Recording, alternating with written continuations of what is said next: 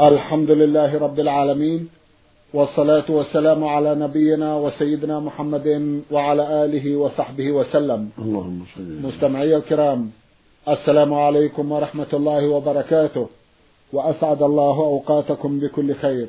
هذه حلقة جديدة مع رسائلكم في برنامج نور على الدرب. رسائلكم في هذه الحلقة نعرضها على سماحة الشيخ عبد العزيز ابن عبد الله بن باز. الرئيس العام لإدارات البحوث العلمية والإفتاء والدعوة والإرشاد. مع مطلع هذه الحلقة نرحب بسماحة الشيخ ونشكر له تفضله بإجابة السادة المستمعين. فأهلا وسهلا بالشيخ عبد العزيز. حياكم الله وبارك حياكم الله. نعود مع مطلع هذه الحلقة إلى رسالة الأخت المستمعة مريم ميم زاي جيم من تبوك. أختنا في الله عرضنا بعض أسئلة لها في حلقة مضت. وبقي لها في هذه الحلقة سؤال واحد تقول فيه ما حكم أواني النحاس المطعمة بالفضة؟ مثل الكاسات. هل حكمها حكم الذهب والفضة أم لا؟ بسم الله الرحمن الرحيم. الحمد لله وصلى الله وسلم على رسول الله وعلى آله وأصحابه من اهتدى بهداه. أما بعد فجميع الأواني التي من الفضة أو من الذهب أو مطعنة بالذهب والفضة أو موهة بذلك كلها ممنوعة ولا يجوز استعمالها. يقول النبي صلى الله عليه وسلم لا تشربوا في أهل الذهب والفضة ولا تأكل في صحافها فإنها لهم في الدنيا يعني كفرة ولكم في الآخرة. فقول صلى الله عليه وسلم لا تشربوا في أهل الذهب والفضة ولا تأكلوا في صحافها يعم. المطعمة والمموهة والتي كلها من الذهب والفضة. وهكذا قوله صلى الله عليه وسلم الذي يشرب في إناء الذهب والفضة إنما يجرد في بطنه نار جهنم. رواه مسلم في الصحيح. وفي لفظ آخر لغير مسلم بإسناد صحيح عند الدارقطني وغيره الذي يشرب في إناء الذهب والفضة أو في إناء فيه شيء من ذلك. هذا يدل على التعميم وأنه لا يجوز. استعمال الأواني المطعمة بالذهب والفضة أو الموهة بالذهب والفضة أو التي هي من الذهب والفضة من باب أولى ويدخل في ذلك أكواب الشاي وأكواب القهوة والملاعق كلها داخلة في هذا. ويستثنى من ذلك شيء واحد وهو الضبة التي يضبب بها القدح الإناء إذا إنكسر أو انشعب وجاء فيه ضبة فقط فعلها النبي صلى الله عليه وسلم. يعني يربط بشيء من الفضة. قليل لا بأس بذلك لأنه ثبت عنه صلى الله عليه وسلم أنه كان له قدح فانشعب فجعل فيه ضبة من فضة رواه البخاري في الصحيح من حديث أنس رضي الله عنه. احتج بذلك العلماء على أن الضبة اليسيرة من الفضة إذا انشعب القدح إذا انشلخ يكون يربط بها لا حرج في ذلك. أما يتخذ إناء من الذهب والفضة أو يطعم بالذهب والفضة للزينة والجمال هذا كله لا يجوز. ولو كان ذلك في الأواني الصغيرة كالأكواب ونحوها. نعم. جزاكم الله خيرا. ما رأيكم سماحة الشيخ في من يستعمل الذهب والفضة للأسنان؟ الأسنان فيها تفصيل إذا تيسر. اتخاذ الأسنان من غير ذهب والفضة هذا أولى. أما إذا دعت الحاجة إلى ذلك فلا حرج في ذلك. لأنه ثبت عنه صلى الله عليه وسلم أنه أذن لشخص قطع أنفه أن يجعل أنفا من فضة. فلما أمتنع عليه أمر أن يجعله من ذهب. فدل ذلك على أنه لا حرج في مثل هذا للضرورة. ولأنه ثبت عن بعض الصحابة رضي الله عنهم أنهم ربطوا أسنانهم بالذهب. فإذا دعت الحاجة إلى ذلك فلا حرج في ذلك. وإن تيسر معدن آخر يقوم مقام الذهب فهو أفضل وأولى وأحوط. وهذا للرجال خاصة أما النساء فأمرهم أوسع. النساء أمرهن أوسع في ذلك. لأنه من الزينة. فإذا طلت بعض أسنانها بالذهب أو ركبت سنا سقط ركبت بدال سنا من ذهب فالأمر فيها في حق المرأة أسهل وأيسر. أما الرجال فالواجب في حقهم التورع والبعد عن الذهب والفضة إلا عند الحاجة في مثل الأسنان أو مثل الأنف إذا قطع. لا حول ولا قوة إلا بالله يجعل مكانه أنف من ذهب لا حرج في ذلك. فالأسنان الآن موجود أشياء كثيرة تقوم مقام الذهب. نعم نعم. ولا حاجة إلى الذهب. نعم. بالنسبة للرجال. نعم. جزاكم الله خيرا. نعود في هذه الحلقة إلى رسالة وصلت إلينا من قوات دوكة في السودان وباعثها مستمع من هناك هو أحمد من الله بابكر أخونا أحمد عرضنا بعض أسئلة له في حلقة مضت وفي هذه الحلقة يسأل ويقول هناك أشخاص أحياء يرزقون يذهب إليهم أهلنا البسطاء لأخذ ما يسمى بالطريق وأخذ الفاتحة منهم. لأن دعوتهم مستجابة على حد تعبير أهلنا البسطاء علما بأن أهلي يركبون العربات لزيارته لزيارتهم لأن مكانهم بعيد عن القرية ويكلفهم هذا مبالغ هم في أشد الحاجة لها. أفيدونا؟ جزاكم الله خيرا ووفقكم. الطرق الصوفية مما أحدثها الناس والمتصوفون غالبهم أهل بدع وأهل جهل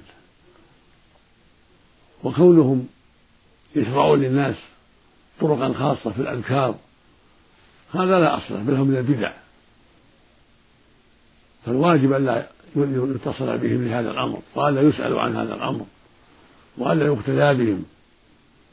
بل واجب على أهل العلم أن ينبهوهم ويشرحوا لهم الحق ويدلوهم عليه. لأن غالبهم جهال مقلدة لغيرهم فالواجب تعليمهم وإرشادهم أن البدع أنكرها الله عز وجل بقوله سبحانه أم له شركاء شرعوا لهم من الدين ما لم يأذن به الله. والنبي الكريم عليه الصلاة والسلام قال من عمل عملا ليس عليه أمره فهو رد مردود. فالواجب على أهل العلم والعباد يتقيدوا بالشريعة وألا يشرعوا للناس شيئا ما شرعه الله سبحانه وتعالى. لا في الأقوال ولا في الأعمال. ومن كان معروفا بالتصوف لا يقتدى به ولا يعمل بقوله وتوجيهه لأنه ليس عنده علم بل إنما هي طرق تلقاها بعضهم عن بعض وأحدثوها وساروا عليها فلا ينبغي أخذها عنهم. بل يجب إرشادهم وتوجيههم إلى الخير وتعليمهم ما ينفعهم وشرح السنة لهم حتى يستقيموا عليها وحتى يدعوا البدع. ومن ذلك ختمهم الدعوات بالفاتحة أو تعليمهم الفاتحة للتثويب حتى يثوبها لفلان أو فلان هذا ليس له أصل. الإنسان يقرأ القرآن ويقرأ الفاتحة يستفيد ويتعلم. ويطلب الثواب من الله عز وجل. نعم قال بعض العلماء أنه لا بأس بالقراءة للموتى وتثويبها للموتى أو للأحياء. كل يقرأ ويجعل ثوابها له ولكن ليس عليه دليل. ولم يفعله المصطفى صلى الله عليه وسلم ولا أصحابه. ما كان النبي يقرأ للناس يقرأ حتى يثوب لهم. وما كان الصحابة يفعلون هذا رضي الله عنهم. فالأولى للمؤمن أن يدع هذا الشيء وأن يكتفي بما درج عليه الصحابة. رضي الله عنهم وتلقوه عن نبيهم عليه الصلاة والسلام ولكن يدعو لموتاه بالمغفرة والرحمة يتصدق عنهم بالمال يحج عمن لم يحج عن موتاه يعتمر. لا بأس إذا كان قد حج عن نفسه واعتمر عن نفسه. أما أن يقرأ لهم قرآنا يثوبه لهم فليس عليه دليل والذي ينبغي ترك ذلك لأن البدع لا خير فيها وشرها عظيم. فكونه يقرأ قراءة يقصد ثوابها لفلان أو فلان هذا ليس عليه دليل. فيخشى عليه أن يكون أتى بدعة منكرة فلولا له ترك ذلك. وإن قال بعض أهل العلم بجواز ذلك لأن العبرة بالدليل لا بأقوال الناس. والله يقول سبحانه فإن تنازعتم في شيء فردوه إلى الله والرسول. ويقول جل وعلا واختلفتم في من شيء فحكمه إلى الله. فإذا قال بعض أهل العلم إنه يقرأ الموتى وقال آخرون لا ترد المسألة إلى كلام الله وكلام رسوله عليه الصلاة والسلام. وإذا رجعنا إلى كلام الله وإلى كلام الرسول صلى الله عليه وسلم لم نجد في ذلك ما يدل على أن القرآن يثوب الموتى أو لغير الموتى.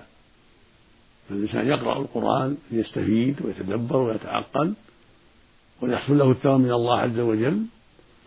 وإذا دعا لإخوانه المسلمين أو لموتاه المسلمين أو لوالديه المسلمين بالمغفرة والرحمة حال قراءته أو في أوقات أخرى كل هذا لا بأس به. لكن يقرأ لكنه يقرأ لطالب الثواب من الله لنفسه ويستفيد من من القرآن ويتعلم أحكام الله ويتدبر ويتعقل. هذا هو المشروع. وفق الله المسلمين لكل خير. نعم. اللهم آمين. جزاكم الله خيرا. يقول أخونا أيضا أرجو تفسير قوله تعالى أعوذ بالله من الشيطان الرجيم. قال رب فأنظرني إلى يوم يبعثون. قال فإنك من المنظرين إلى يوم الوقت المعلوم. قال رب بما أغويتني لأزينن لهم في الأرض ولأغوينهم أجمعين إلا عبادك منهم المخلصين. صدق الله العظيم. ماذا يقصد الشيطان بالتزيين والغواية وما هي؟ مقصود الشيطان بذلك أنه يعمل ما يستطيع لإغواء الناس وصدهم عن الحق وإخراجهم من الهدى إلى الضلالة حتى يكون معه في الجحيم. قال تعالى إن الشيطان لكم عدو فاتخذوه عدوا إنما يدعو حزبه ليكونوا من أصحاب السعير. فهو يدعونا إلى أن نكون معه في النار لأن الله وعده النار وحتم له بالنار وأنظره إلى يوم القيامة ابتلاء وامتحانا حتى يتبين من يطيع الله ورسوله ممن يطيع الشيطان ويوافقه. وهو أيضا يزين لهم الباطل ويحسن لهم المعاصي ويدعوهم إليها ويسهلها عليهم ويقول لهم افعلوا كذا الله غفور رحيم الله تواب كريم.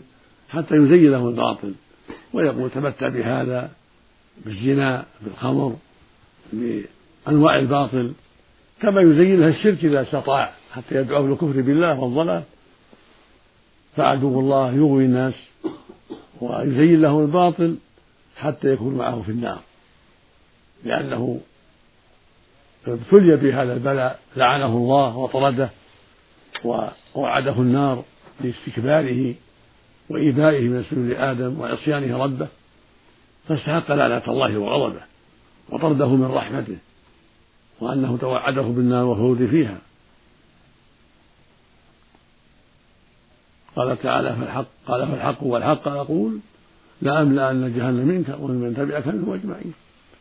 فالعدو الشيطان قد وعده الله النار وحتم له دخولها فهو حريص غاية الحرص على إغواء بني آدم وعلى وتزيين الباطل لهم حتى يكونوا معه في النار. وهكذا هو أيضا شياطين الجن حريصة أيضا على إغواء حتى الجن.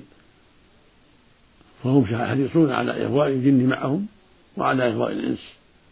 كما أن شياطين الإنس كذلك حريصون على إغواء الإنس. حتى يكون معهم في السعير كما قال جل وعلا وكذلك جعلنا لكل نبي عدوا شياطين الإنس والجن. يوحي بعضهم إلى بعض زخرف قول غرورا. ولو شاء ربك ما فعلوا فذرهم وما يفترون. والله جل وعلا ابتلى هؤلاء وهؤلاء. ابتلى الجن والإنس بالشياطين. ثم المتمردين الخارجين عن طاعة الله من الإنس والجن. حتى يدعو الناس إلى الباطل ويزين لهم الباطل. فالواجب على المكلفين من الرجال والنساء الحذر من الشياطين. وكل من دعاك إلى إلى عصيان الله متعمدا فهو شيطان إما إنسي وإما جني. فليملئك الباطل في قلبك هو من شياطين الجن. واللي يدعوك يدعوك لها ظاهرا من الإنس هو من شياطين الإنس إن يقول لك افعل الزنا اشرب الخمر أقتل فلان بغير حق أو يدعوك إلى الكفر والضلال إلى عبادة الأموات والاستغاثة بالأموات أو إلى عبادة الأصنام أو الملائكة أو الجن كل هؤلاء من الشياطين. فليس لك أن تطيعهم يجب عليك أن تعصيهم حتى لا تكون معهم في النار وفي السعير. وإياك أن تخدع بهم وتزيينهم للباطل وتحسينهم للمعاصي. بل يجب أن تطيع الله ورسوله وأن تستقيم على أمر الله وأن تبتعد عن محارم الله وأن تستعين بربك جل وعلا. تقول اللهم اهدنا صراطك المستقيم. اللهم أصلح قلبي وعملي. اللهم أعني من شياطين الإنس والجن. اللهم اكفني شرهم. تستعين بالله من شياطين الإنس والجن. تحذرهم وإذا وقع في قلبك شيء فأعرضه على ما قاله الله ورسوله. فإن كان مما مما يوافق قول الله ورسوله فهذا حق اقبله. وإن كان يخالف أمر الله ورسوله فهو من الشيطان. وإن أشكل عليك فاسأل أهل العلم أهل العلم والإيمان. أهل البصيرة من علماء المسلمين أهل الهدى. اسألهم عما أشكل عليك هل هذا حق أو باطل؟ إذا كنت لست بعالم وإن كنت طالب علم فانظر في الأدلة من كلام الله وكلام رسوله عليه الصلاة والسلام حتى تعرف الحق من الباطل.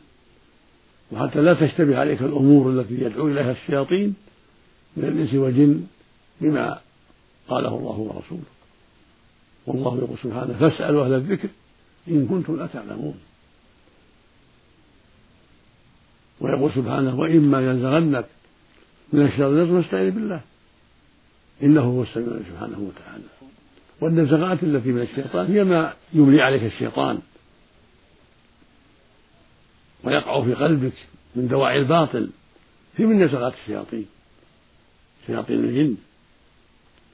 وقد يتمثل الجن للناس ويدعونهم إلى الباطل في صور الرجال من بني آدم أو في صور النساء. قد يتمثلون ويدعون إلى الشرك والباطل.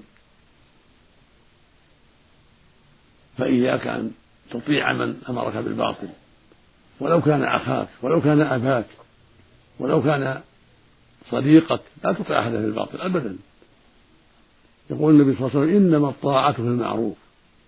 لا طاعة المخلوق في معصية الخالق. فمن أمرك بالخير؟ وطاعة الله ورسوله فهو مشكور. وهذا يطاع في الخير. أما من دعاك إلى المعاصي والشرك فلا. وإن كان قريبا وإن كان صديقا وإن كان أميرا وإن كان أبا وإن كان أما فليس لك أن تطيع أحدا في معاصي الله عز وجل. وإياك أن تغتر بالخداع وتزيين الباطل وتلبيس الحق بالباطل من شياطين الإنس والجن احذرهم حتى لا يجروك إلى النار وحتى لا يقودوك إلى السعير بسبب الخداع والتزيين وتزيين الباطل ولا حول ولا قوة إلا بالله. جزاكم الله خيرا. يسأل أيضا عن تفسير قول الحق تبارك وتعالى أعوذ بالله من الشيطان الرجيم وإن منكم إلا واردها كان على ربك حتما مقضيا. هذا الورود هو المرور على الصراط. يوم القيامة ينصب للناس جسر على جهنم. يمرون عليه. فالمؤمنون يمرون عليه ويسلمون إلى الجنة. وبعض العصاة يسقط وبعض العصاة ينجو.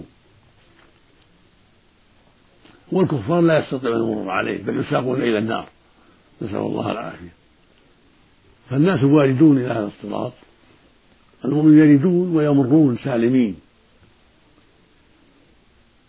كما قال عز وجل وإن منكم إلا واردها. كان على ربك حتما مقضيا. ثم الذين اتقوا ولا نرى الظالمين فيها. جثيا فالله ينجي المتقين ويمرون سالمين. منهم من يمر كالبرق منهم من يمر كالريح منهم من يمر كلمح البصر ومنهم دون ذلك على حسب أعمالهم الصالحة. وعليه كلاليب على جسد كلاليب من جانبين. لا يعلم قدرها الا الله سبحانه وتعالى تخطف الناس بأعمالهم السيئة. فمنهم من يخطف وينجو ويخدش وينجو ومنهم من يسقط في النار نسأل الله العافية بمعاصيه. اللهم سلم سلم والأنبياء على حفاة الصلاة يقولون اللهم سلم سلم دعوة الأنبياء اللهم سلم سلم ذلك الوقت.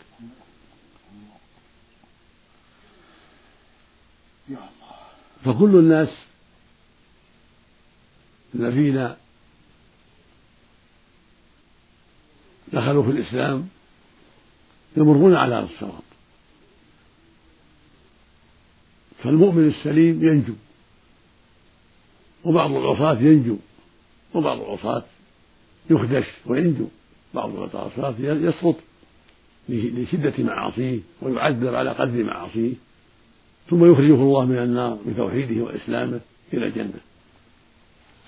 أما الكفار فلا يستطيعون بل يساقون إلى النار ويحشرون إليها لأنهم من أهلها وقد أعدت لهم نسأل الله العافية. فهم أيدوها وصائرون إليها نسأل الله العافية. نعم.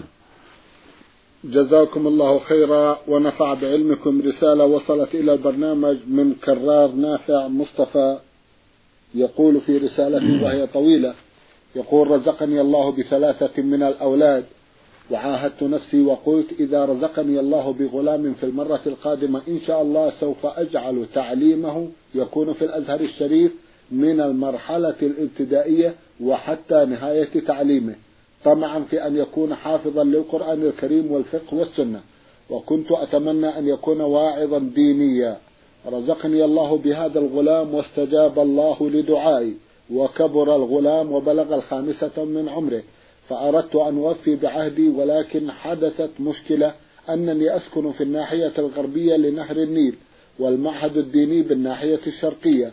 والحائل بيننا لهذا والحائل بيننا هذا النيل ولم يكن عندنا قطارات أو سيارات ولكن في الناحية الموجود بها المعهد قطارات وسيارات تمر وخشيت على ابني من الغرق في النيل أو الخطر من القطارات والسيارات ولم يكن لدي أي وقت أن أذهب بنفسي إلى المعهد لأنني أعمل في الزراعة ولم أجد أحدا من أهل القرية يريد أن يأخذ ابني معه. خلاصة ما في الموضوع أنني لم أتمكن من الوفاء بما قلت. أرجو توجيهي جزاكم الله خيرا. وهل أكون قد ارتكبت إثما؟ إن كنت نذرت قلت لله علي أو نذر لله أو صدقة لله أن أجعل ولدي في الأزهر نذرا فهذا كفر كفارة يمين. لأنك لا تطيق هذا الشيء. فعليك كفارة يمين والحمد لله. وهي إطعام عشرة مساكين. كفارة اليمين إطعام عشرة مساكين أو كسوتهم أو عتق رغبة مؤمنة. فإذا أطعمت عشرة عشيتهم أو غديتهم أو كسوتهم كسوة تجزئهم في الصلاة فقد أديت ما عليك والحمد لله. وإذا أعطيتهم طعاما كل واحد كيلو ونصف من الرز أو التمر أو الحنطة كفى ذلك. وإن كسوت كل واحد قميصا كفى ذلك. أما إن كنت ما نذرت قلت لا أفعلن ولكن ما نذر ما قلت النذر لله ولا حلفت فليس عليك شيء.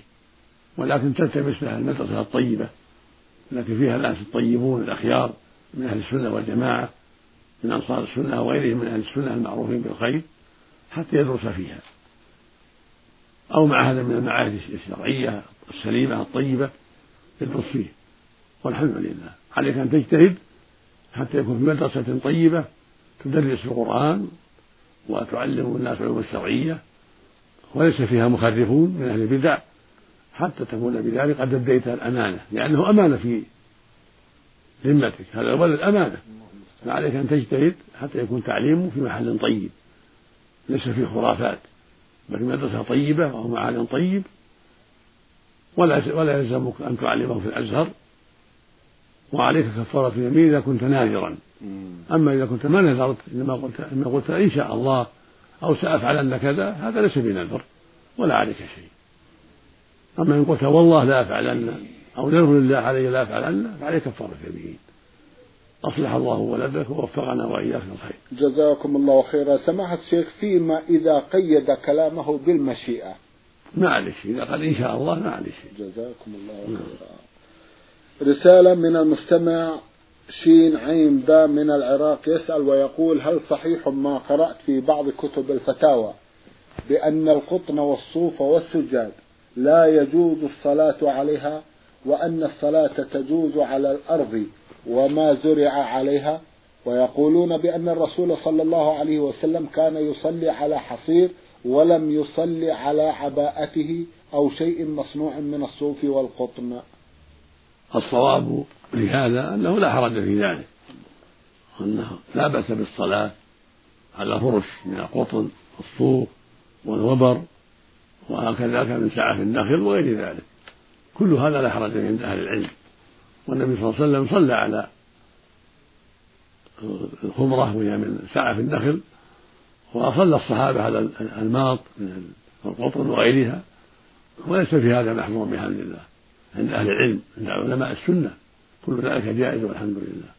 يصلي الإنسان على القطن والصوف وعلى ما نبت من الأرض من سائر الشجر من سعف النخل وغيره كله بحمد الله واسع. نعم. جزاكم الله خيرا. المستمعة ألف عين ألف من تعز في اليمن بعثت برسالة مطولة بعض الشيء تقول إني أم لثلاثة أطفال. ومشكلتي هي أني عندما أكون حاملا أمرض مرضا شديدا. وهذا المرض يستمر لمدة, لمدة ستة أشهر فأبقى في غرفتي وأعتزل عن كل شيء وأصبح عالة على أهلي حيث يقوم على خدمتي أنا وأولادي ولا أريد أن أشاهد أحدا ولا أحب أي طعام له رائحة حتى أولادي لا أريد أن أسمع أصواتهم حتى إني قمت بفطم ابنتي وهي لم تبلغ السنتين من شدة المرض. وكذلك لا أريد النور في غرفتي التي أنا فيها في هذه الحالة.